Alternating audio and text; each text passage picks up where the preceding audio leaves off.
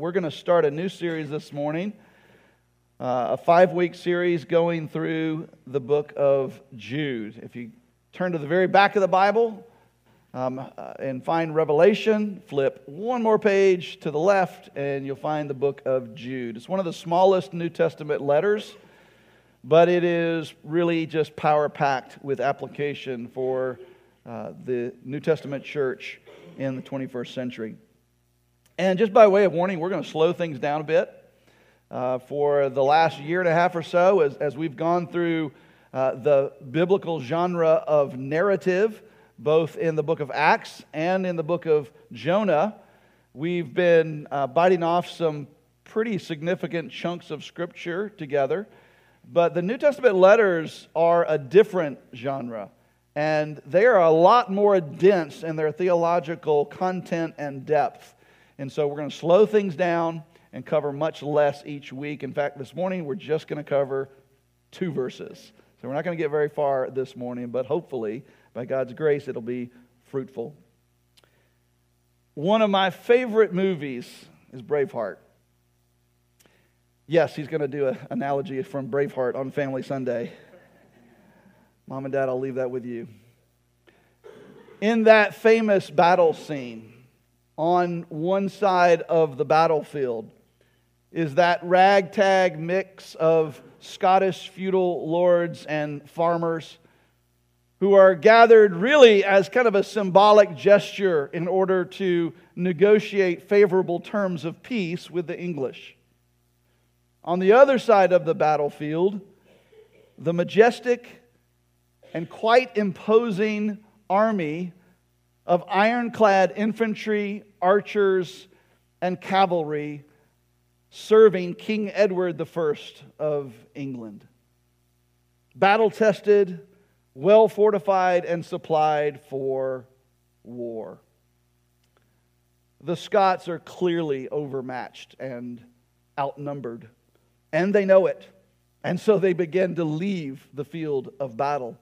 But as they do, William Wallace addresses his countrymen in one of the most inspirational speeches in all of modern cinema, at least according to me. Here's what he says Sons of Scotland, I am William Wallace, and I see before me a whole army of my countrymen here in defiance of tyranny. We've come here to fight as free men. And free men you are. But what will you do with that freedom? Will you fight? To which one of the farmers, farmers replies, No, we will run and we will live. And Wallace famously replies, I fight and you may die. Run and you'll live, at least for a while. And dying in your beds many days from now, would you be willing to trade all the days from this day to that for one chance, just one chance, to come back here and tell our enemies that they may take our lives, but they'll never take. See? You knew it too. My blood still starts pumping every time I think and watch that, think about and watch that scene. But what was William Wallace doing, or rather, what was Mel Gibson doing as he portrayed William Wallace? He was reminding them of who they were. And he was reminding them of why it was important to fight. He says, You're my countrymen. You're the sons of Scotland. And you are free men. And he reminds them of why it was important not to run, but to fight against England. Because as free men, they had more to lose by not fighting than if they fought and died. He reminds them of how precious their freedom is and how worthy it is to fight to preserve it. And I think in many ways this mirrors what Jude is writing about in this letter. Inspiring believers to contend for the faith, to fight to preserve the faith that was once for all delivered to the saints.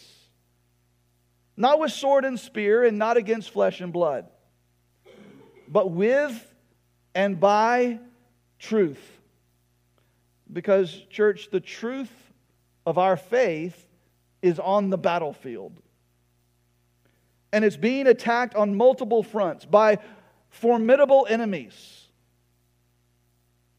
And, and, in many ways, it may, it may seem as, as though we are outmatched and outnumbered on this battlefield. But Jude exhorts us here. He implores us to not run away, to not surrender or yield or retreat, but rather to stand and fight, to contend for the faith, because it is a precious gift, worthy of being preserved for the glory of our King and the benefit of the generations that will come after us. That is what the letter from Jude is all about. And so, with that purpose of the letter in mind, let's look now at the first two verses of the letter. Jude writes, Jude, a servant of Jesus Christ and brother of James, to those who are called, beloved in God the Father, and kept for Jesus Christ May mercy, peace, and love be multiplied to you. God, we thank you for your word, and we ask in Jesus' name that you would speak to us from it and that you would equip and challenge this church to be ready to contend for the faith on the battlefield of ideas that we find ourselves in in this culture and in this day. And may we do this for your glory and we pray this in Jesus' name. Amen.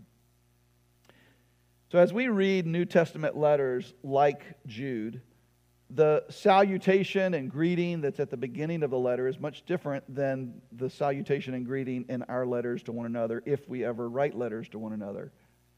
Our letters, we begin with Dear John or Dear Mary, and then we just launch right into the letter itself. But the New Testament letters are filled with content in their salutation and greeting. And, and the content of the salutation gives a foreshadowing of the content and purpose of the letter and a foreshadowing of the central themes that we find in the letter. And this salutation and greeting is no different. And so, this is much more than just identifying who the author is, who the audience is, and the greeting itself. Jude is telling us something about his identity, how he sees himself. He's telling us something about how believers are to see themselves, what their identity in Christ is. And he's telling us something about the Christian life that we need in increasing measure if we are to be ones who will faithfully contend for the faith.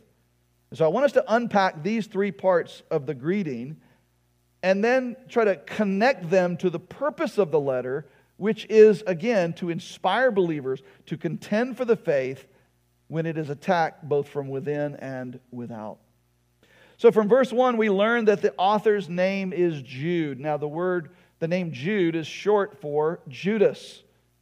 And you probably recognize that there are several Judases in the New Testament. And so, who is this one? Probably the most famous or the most infamous Judas is Judas Iscariot, who betrayed Jesus. This Jude can't be that Jude because that Jude killed himself after he betrayed Jesus some 30 years prior in Jerusalem. But Judas Iscariot wasn't the only Judas that Jesus chose to be as one of his disciples. He also chose Judas, son of James. And again, this Jude can't be that Jude because this Jude is the brother of James, not the son of James. And so, who is this James that he speaks of here? Well, since the writer clearly expects his audience and his readers to automatically know who James is without any other introductions, all commentators agree that this is James, the brother of Jesus. We know that uh, Jesus had many brothers and many sisters, all of them younger brothers and sisters, born to Mary and Joseph after Jesus was born because Jesus was the firstborn of Mary. And in Matthew 13, verse 55, we're told several of the names of Jesus' brothers when the locals there in Nazareth recognize who Jesus is. They say, Is this not, is not this the carpenter's son? Is not his mother called Mary? And are not his brothers James and Joseph and Simon and Judas? And according to the very next verse in Matthew 13, he also had many sisters. And so, this James that he speaks of here is one of the brothers of Jesus. He is the James who became prominent in the first century church, specifically in Jerusalem. He became what the apostles will call a pillar of the church, and he wrote the New Testament letter that bears his name. And this Jude is the brother of that James, and that James was also the brother of Jesus. And so, consequently, the brother of my brother is my brother. So, Jude is not just the brother of James, he is the brother of Jesus. Now, what do we know about Jesus' brothers? Well, one of the things we know is that they didn't believe that Jesus was the Messiah from the beginning. And we can probably imagine why that was the case. Imagine, kids, growing up with Jesus as your brother. He's always going to be smarter. He's always going to be wiser. He's always going to be the most obedient and well behaved kid in your family. And you got to know that the other siblings of Jesus considered him to be mom and dad's favorite. Now, kids, I know and you know that your mom and dad don't play favorites. They, they love all of you the same. But let's be honest that's because Jesus isn't your brother. If he was, I can guarantee you he would be their favorite. So I would imagine there was a good measure of jealousy involved. Sibling rivalry is in overdrive in their family growing up. And so when Jesus begins leading people and he begins teaching people and he begins, begins uh, claiming to be the Son of God, I would imagine that there was a fair amount of eye rolling among his brothers. Here he goes again. In fact, one, uh, at one point, Mark writes that his brothers thought that he had lost his mind. But somewhere between those Nazareth beginnings and the resurrection, his brothers came to believe that their brother Jesus was the Lord. He was Christ. Paul tells us in 1 Corinthians 15 that when Jesus rose from the dead, he appeared to James and to all the apostles. He saw his brother come back from the dead. When we went through Acts, in Acts chapter 1, after Jesus uh, ascended, uh, the resurrected Jesus ascended back to the Father, the disciples were gathered together in the upper room there in Jerusalem, and they were praying.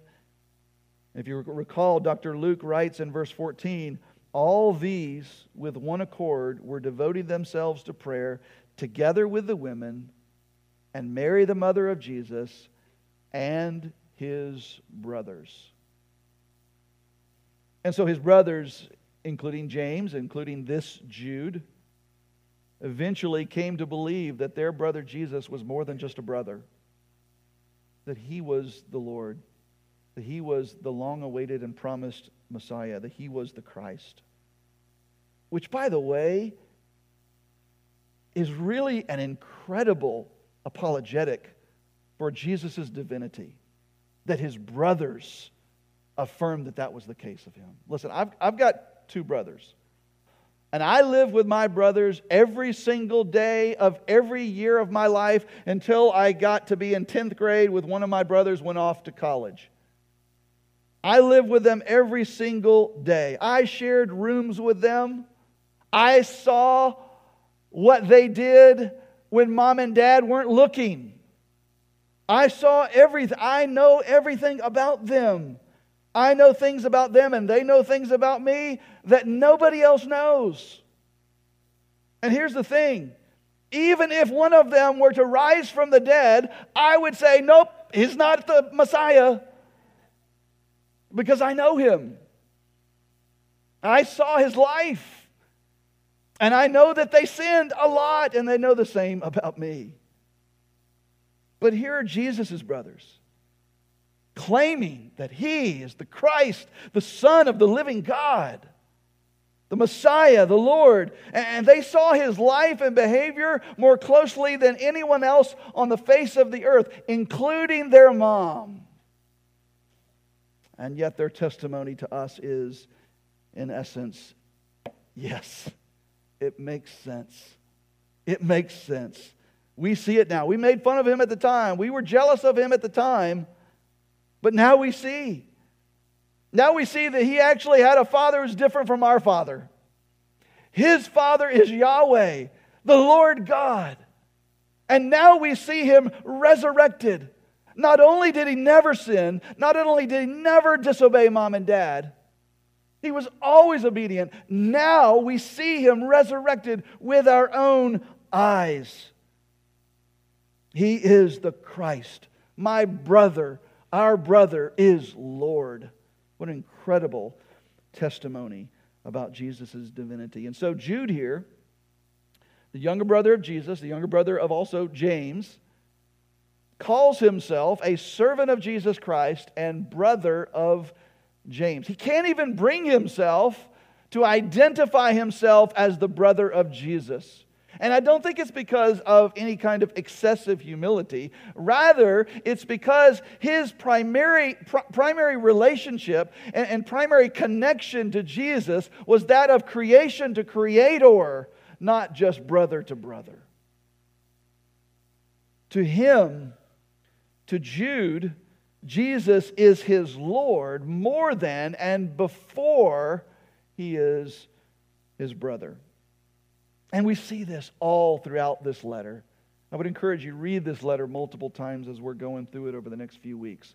And here, Jude, the brother of Jesus, refer to his brother as Jesus Christ. That's not their last name of their family. That was a title. The Christ, the anointed one, the Son of God, the Messiah over and over again, twice in verse 1, again in verse 4, in verse 17, verse 21, and in the closing doxology of verse 25. Jude, the brother of Jesus, refers to his brother as the Lord Jesus Christ. He who knew Jesus when he was young, lived with Jesus during his teenage years, during, those formidable years when there's so many opportunities for foolishness and being unwise and sinful, and yet he calls his brother the Lord Jesus Christ. Who do you call his brother? Who do you say Jude's brother is? Is he to you the Christ, the Son of the living God? You see, Jude's salvation was not based on his familial connection with Jesus. Even he, as Jesus' brother, had to trust in Jesus as his Lord and as his Savior. Have you done that? Have you come to put all of your faith in Christ Jesus, what he's done on the cross? If you haven't, then friend, I beg that you will this morning. Jude also identifies himself here as a servant, a servant of Jesus Christ. And the word for servant here is doulos. It literally means bondservant or slave. It's one of the Apostle Paul's favorite ways of referring to himself as well in his letters. Over and over again, he calls himself the doulos of God, the bondservant of Christ.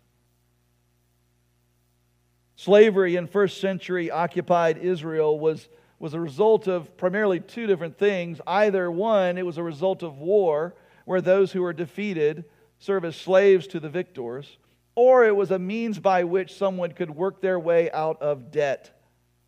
They could pay back their debt. They could sell themselves into slavery in order to pay back their debt. And when a slave who was in debt to someone else was sold into slavery, the one who purchased the slave absorbed that debt. They, were, they, they redeemed them from that debt. And so Jude says, My brother, the Lord Jesus Christ, has purchased me. He has redeemed me, He's purchased me from slavery to sin and death. and now I serve him. I voluntarily and gladly serve him as a bondslave. I'm his servant. And those who come to trust in Jesus Christ as Lord and Savior likewise are purchased and purchased with a very, very high cost to the Father. Peter writes in 1 Peter 1, verses 18 and 19, knowing that you were ransomed, that word means purchased, that you were redeemed from the futile ways inherited from your forefathers. And with what were we purchased? With what were we redeemed? Well, he says, not with perishable things such as silver or gold, but with what? With the precious blood of Christ, like that of a lamb without blemish or spot. And as we mentioned earlier, Paul writes in 1 Corinthians 6 You are not your own. You were bought with a price, therefore glorify God in your body. So, as those who have been redeemed, purchased by the precious blood of Jesus Christ, now we are his bondservants. We are now the bondslaves of Christ, gladly and joyfully, because once we were bondslaves to sin. Paul speaks of the believer being a bondservant of Christ in Romans 6. Listen to what he says. But thanks be to God that you who once were slaves of sin have become obedient from the heart to the standard of teaching to which you were committed. And having been set free from sin because you were purchased, because you were redeemed, having been set free from sin, have become slaves of righteousness. And then verse 20 and following, for when you were slaves of sin, you were free in regard to righteousness. But what fruit were you getting at that time from the things of which now you are ashamed? For the, for the end of those things is death. But now that you have been set free from sin and have become slaves of God, the fruit you get leads to sanctification and its end, eternal life. For the wages of sin is death, but the free gift of God is eternal life in Christ Jesus our Lord. As his bondservants, purchased and redeemed by the blood of Christ, we now get to faithfully, gladly, joyfully serve our Master. We do His bidding now, not our own. Now, how does all of this connect with the purpose of the letter? Jude says, Jesus is my brother, but much more important than that, he is my Lord, and I am his servant. So, how does Jude's identity help us contend for the faith when it is attacked both from within and without? Well, it helps because it helps us to know whose we are, who we belong to. The peasants who gathered on the battlefield with William Wallace needed to know if they belonged to Scotland or England. They needed to know whose they were. Knowing that they were Scots gave them an identity that told them that their marching orders didn't come from King Edward I, but from William Wallace. And as Christians, as those who wear the name of Christ in our very identity, we belong to Jesus. We are his bondservants, his slaves. We live to serve him. And so when the faith, once delivered to the saints, is being attacked either from within or without, we engage in that battle with our eyes fixed on our Master Jesus. And we want nothing more than to be counted as faithful servants of him. That was Jude's identity, and it should be our identity as well.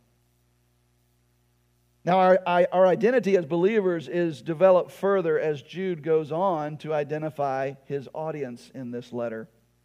In the second half of verse 1, he says, To those who are called, beloved in God the Father, and kept for Jesus Christ. Uh, most New Testament letters are written to specific churches or groups of churches or specific individuals, but this letter is somewhat unique in that it is written to believers in general. There's no indication here of uh, a specific location or, or, church or person. Uh, instead, this is addressed to believers in a generic sense. In other words, all believers in all places at all times. And Jude gives us three descriptors of followers of Christ, of believers in Jesus. They are called, they are beloved in God the Father, and they are kept for Jesus Christ. And so, this is part of our identity as believers. And so, I want us to dive into what each of these means because they speak to who we are as followers of Jesus. First, we are called. Now, what does he mean when he says we are called? Well, what's he, what he's speaking of here is the call of God to salvation, the calling to belong to God through faith in his son Jesus. Now, we don't have time to do a full word study of the word called, but it is a fascinating study if you have time to do that. But I want you to just listen to some of what the Apostle Paul has to say about this calling. First, at the outset of the book of Romans, as that salutation and greeting is taking place, which is much longer than this one, he says, beginning in verse 5, through whom we have received grace and apostleship to bring about the obedience of faith for the sake of his name among all the nations, including you who are called to belong to Jesus Christ. And then his audience, to all those in Rome who are loved by God and called to be saints. And so God calls believers to himself. He calls unregenerate sinners, he calls them to belong to himself. He calls them to faith in Jesus Christ. He calls them to be his saints. Well, now, how effective is that calling when that calling happens? Listen to what Paul writes later in Romans 8.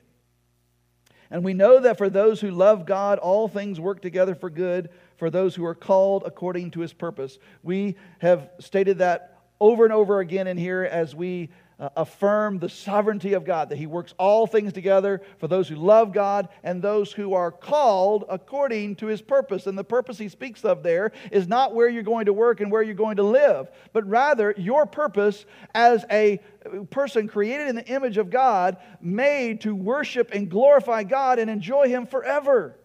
You are called into that purpose. But then he explains this further in verses 29 and 30. He says, For those whom he foreknew, and when we see the word foreknew in the New Testament, think the word foreloved. It's not just knowledge ahead of time, this is him loving us ahead of time.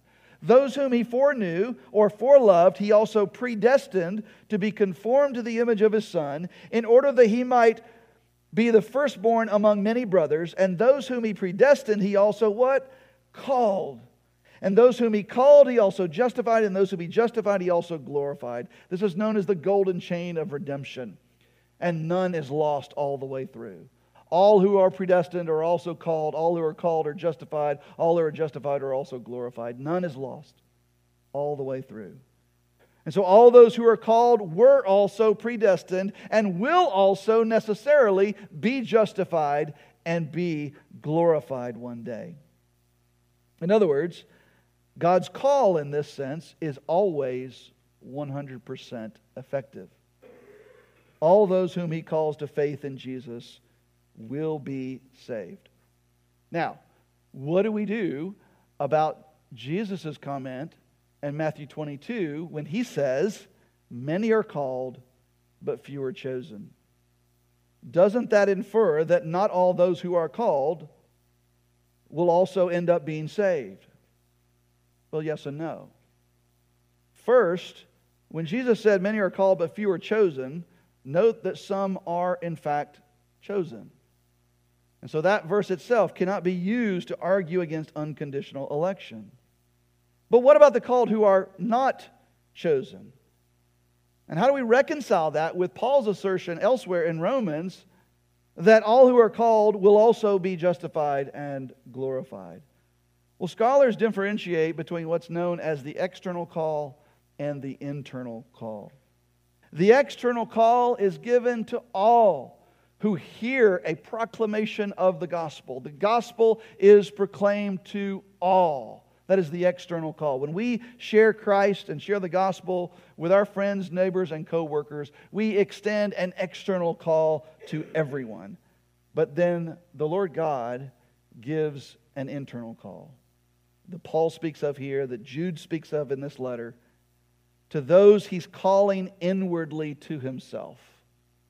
And when the gospel is extended to them, they will necessarily and eventually all respond in faith and be saved. So we can say that all those whom he calls inwardly will be saved. Now, does that mean that man bears no responsibility in responding to that call? No. Paul addresses that as well in 1 Corinthians chapter 1, the beginning of that letter. He says, To the church of God that is in Corinth, to those sanctified in Christ Jesus, called to be saints, that's the inward call, called to be saints, together with all those who in every place call upon the name of the Lord Jesus Christ, both their Lord and ours. So who will be saved? All those who call upon the name of the Lord Jesus Christ. And who are those who call upon the name of the Lord Jesus Christ? All those whom the Lord God calls to be his. So God's inward calling to sinners like us to be saved is always 100% uh, effective. And the means of its effectiveness is to inwardly call the called to call upon the name of the Lord Jesus Christ, to respond in repentance and be saved. And this inward calling, amazingly, to call on the name of the Lord Jesus Christ, was a, was a calling that was given to us, or we might say, was determined to be given to us before any of us ever drew our first breath. Paul writes to Timothy in his last letter to him, 2 Timothy 1 Therefore, do not be ashamed of the testimony about our Lord, nor of me, his prisoner, but share in suffering for the gospel by the power of God, who saved us and called us to a holy calling, not because of our works, but because of his own purpose and grace. And when did that purpose and grace come? Which he gave us in Christ Jesus before the ages began. Friend, if you are a believer in Jesus Christ, it is because God determined before the ages began to call you to faith in His Son, Jesus Christ. He called you to belong to Him, to be one of His saints before you drew your first breath. Not only are believers called, but they're also loved. Now, it is true that God loves everyone but he does not love everyone the same way, church. God loves all people without discrimination all throughout the world, every single person through the common graces of his kindness, his generosity, and his patience. But God sets his redeeming love and his redeeming grace only on those whom he has called to be his. To the called, God loves with a steadfast, unconditional, never ending, regenerating, and preserving love. And, church, we don't deserve any of it. The love he extends to us is not given to us because of what we do or who we are or how we live. Rather, it's given simply according to his sovereign grace. There's nothing that we can do to earn it and there's nothing that we can do to lose it. Our Creator God determined to love us specifically and savingly in eternity past. And we see his love most tangibly and most remarkably in the cross. As Paul says in Romans 5 8, but God demonstrates his own love towards us, and that while we were yet sinners, Christ died for us. We are called we are loved, and thirdly, we are kept. Oh, what a glorious truth this is, church. We are kept. The word here for kept means preserved or guarded. Jude writes that believers are kept for Jesus Christ. He's talking about us being preserved and guarded in the faith to the very end. And we know this to be the case because of what we just read earlier from Romans chapter 8 and that golden chain of redemption whereby none is lost All who are predestined are also called. All who are called are also justified. All who are justified are also glorified. None is lost. We're kept to the end. And none is lost because we are kept for Jesus Christ. Now, Bible scholars will go back and forth as to whether the syntax here suggests the preposition for or by. Are we kept for Jesus Christ or by Jesus Christ? The ESV will include in the notes it might be by. But it really doesn't matter because either way, the determining agent in that is God. We are kept by God. Ultimately, we are not the determining agent in our being kept and preserved and guarded in the faith to the very end. God is. And yet we have a role. We do have a role in our own persevering, or else Jude would not later say in this very letter in verse 21 keep yourselves in the love of God, waiting for the mercy of our Lord Jesus Christ that leads to eternal life. Now, we're going to talk about what it means for us to keep ourselves in the love of God in a couple of weeks. But for now, we can say that, that, that, while we have some role, some participation, and, and partnership in our own persevering faith, ultimately it is God Himself who ensures that we will, in fact, persevere to the very end. Listen to the words of Jesus in John 10. John 10, verses 27 through 29 is one of the sweetest promises from our Redeemer that speaks to his work in persevering us to the end. He says, Jesus says to us, My sheep hear my voice, and I know them, and they follow me. I give them eternal life.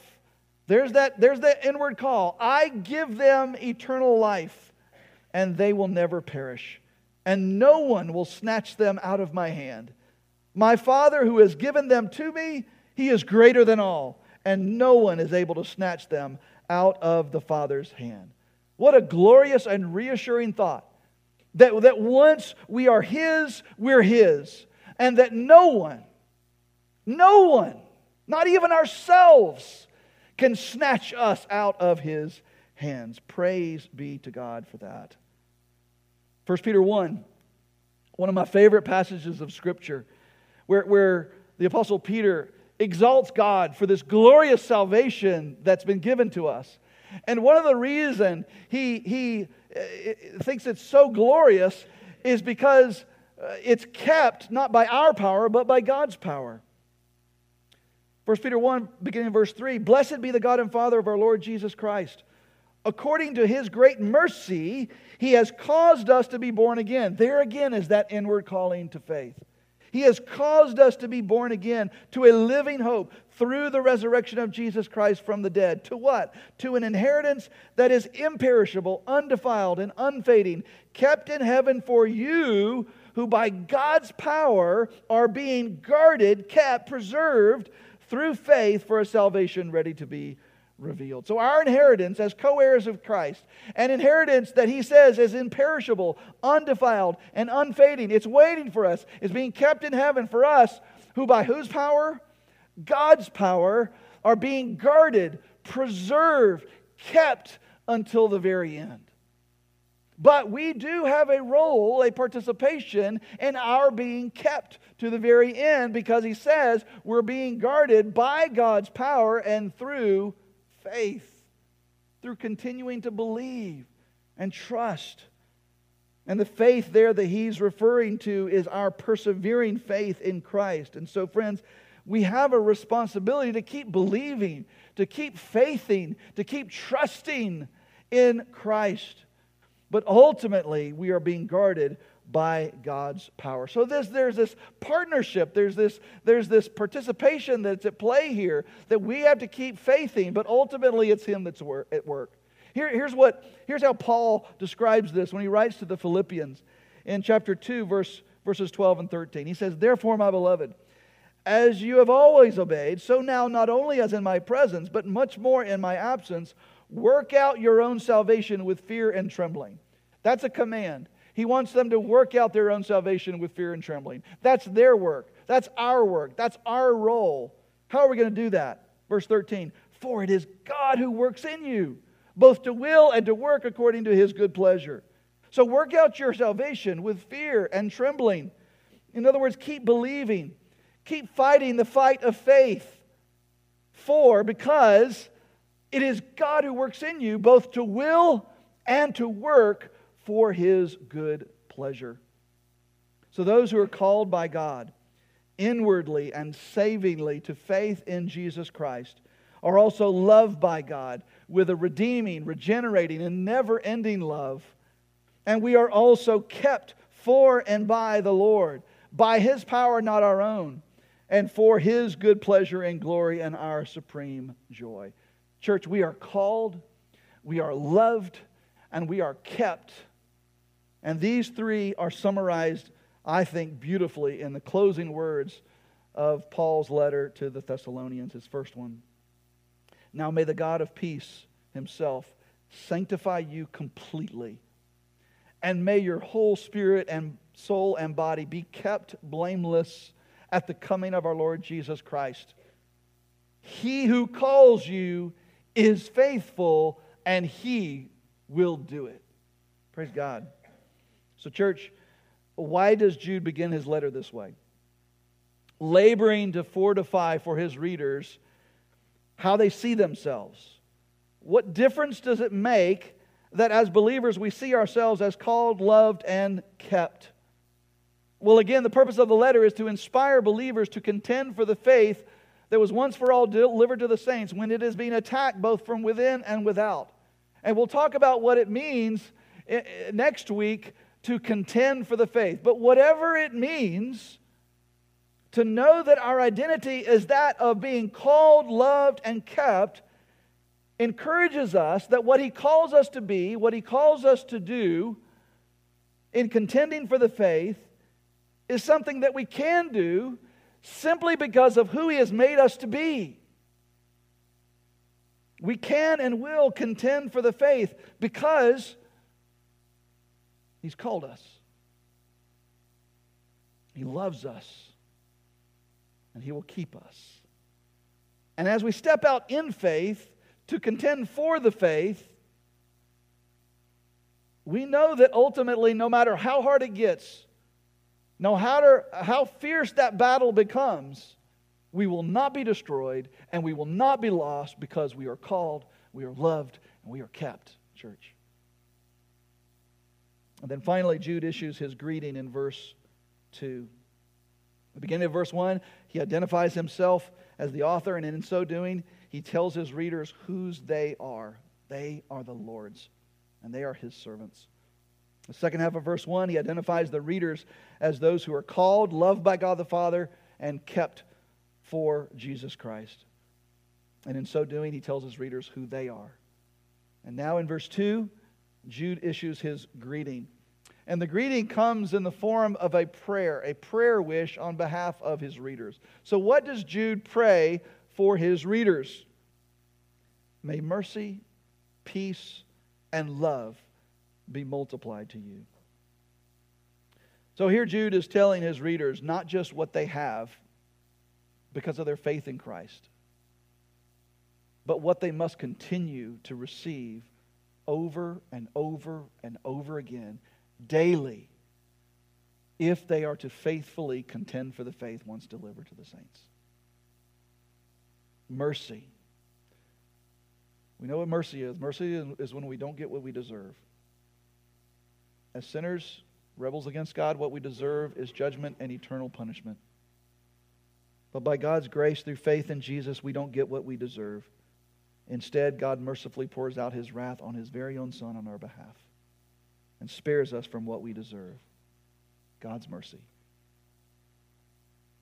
But in order to contend for the faith and oppose the false teachers and oppose the false teaching and resist it and resist the, the influence and temptation of the ungodly, they are going to need an abundance of God's mercy more and more and more.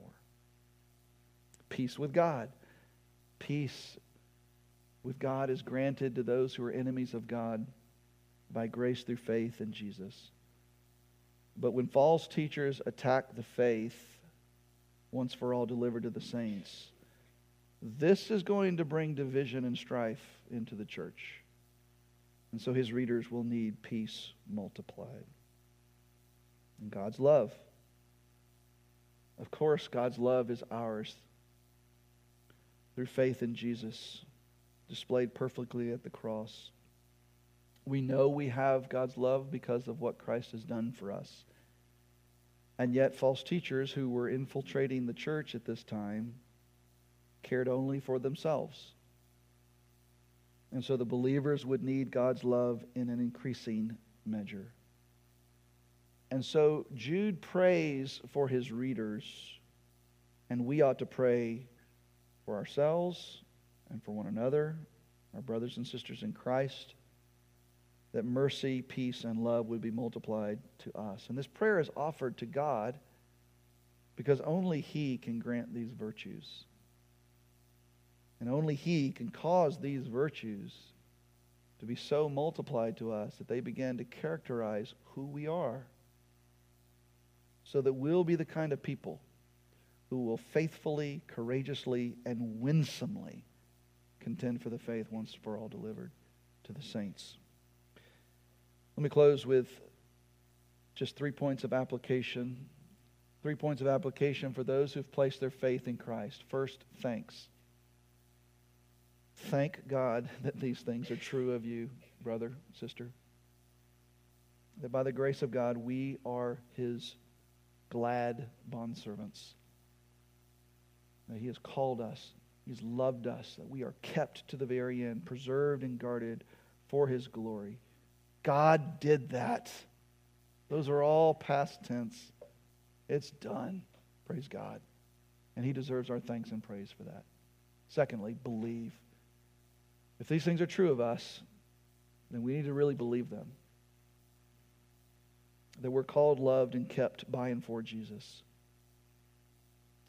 And when the enemy lies to us and tries to get us to believe something about ourselves that is contrary to these truths, we must call a lie a lie and believe our Father and what He says is true about who we are.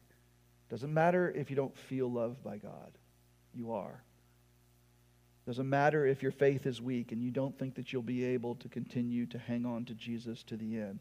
Trust that you are kept by and for Jesus, and he will hang on to you. Believe that if Christ is in you by faith, and these things are true of you today, tomorrow, and forever, no matter what happens. And then lastly, pray. Just as Jude prayed that God would multiply mercy, peace, and love for his readers so that they would be able to faithfully and courageously contend for the faith as was so important in that day, so we ought to pray for ourselves and our fellow members in the body of Christ that God would be so kind as to make mercy, peace, and love multiply to us so that we too would contend for the faith once delivered to the saints. Give thanks to God for who He's made you to be. Believe that these things are true about you and pray that God would give us more of the same so that we can be his faithful contenders. And then for those who have not placed their faith in Christ, you're here, you're considering the claims of Christ. Here's, here's what I want to leave with you these things are not true of you. That's the bad news but they can be. You've heard the external call of the gospel. Is God inwardly calling you right now to come to faith in Jesus? He is your only hope. Friend, if that describes your heart, your application is to repent of your sin and your desire to live your own life your way, to live independently of God, and trust in Jesus Christ as your only hope. Trust that what he accomplished at the cross, he accomplished to rescue you. Call on him as Lord, call on him as Savior, and this will be your identity as well. Let's pray. Father God, we are so thankful. We are so floored. We are so humbled that as believers in Christ, these things are true of us. You've called us to faith. you have loved us with a regenerating and preserving love, a saving love. And you will keep us to the end. Lord, we thank you so much for those truths and those promises. We're thankful, Father, that they mean that we get to be your glad bondservants. And as bondservants, you've called us to contend for the faith. Be with us as a church, Father, as we, as we press into this letter and seek to bring application to our lives in this world and in this culture to be a people who contend for the faith that you've entrusted to us. May we do this by your grace and for your glory. We pray this in Jesus' name. Amen.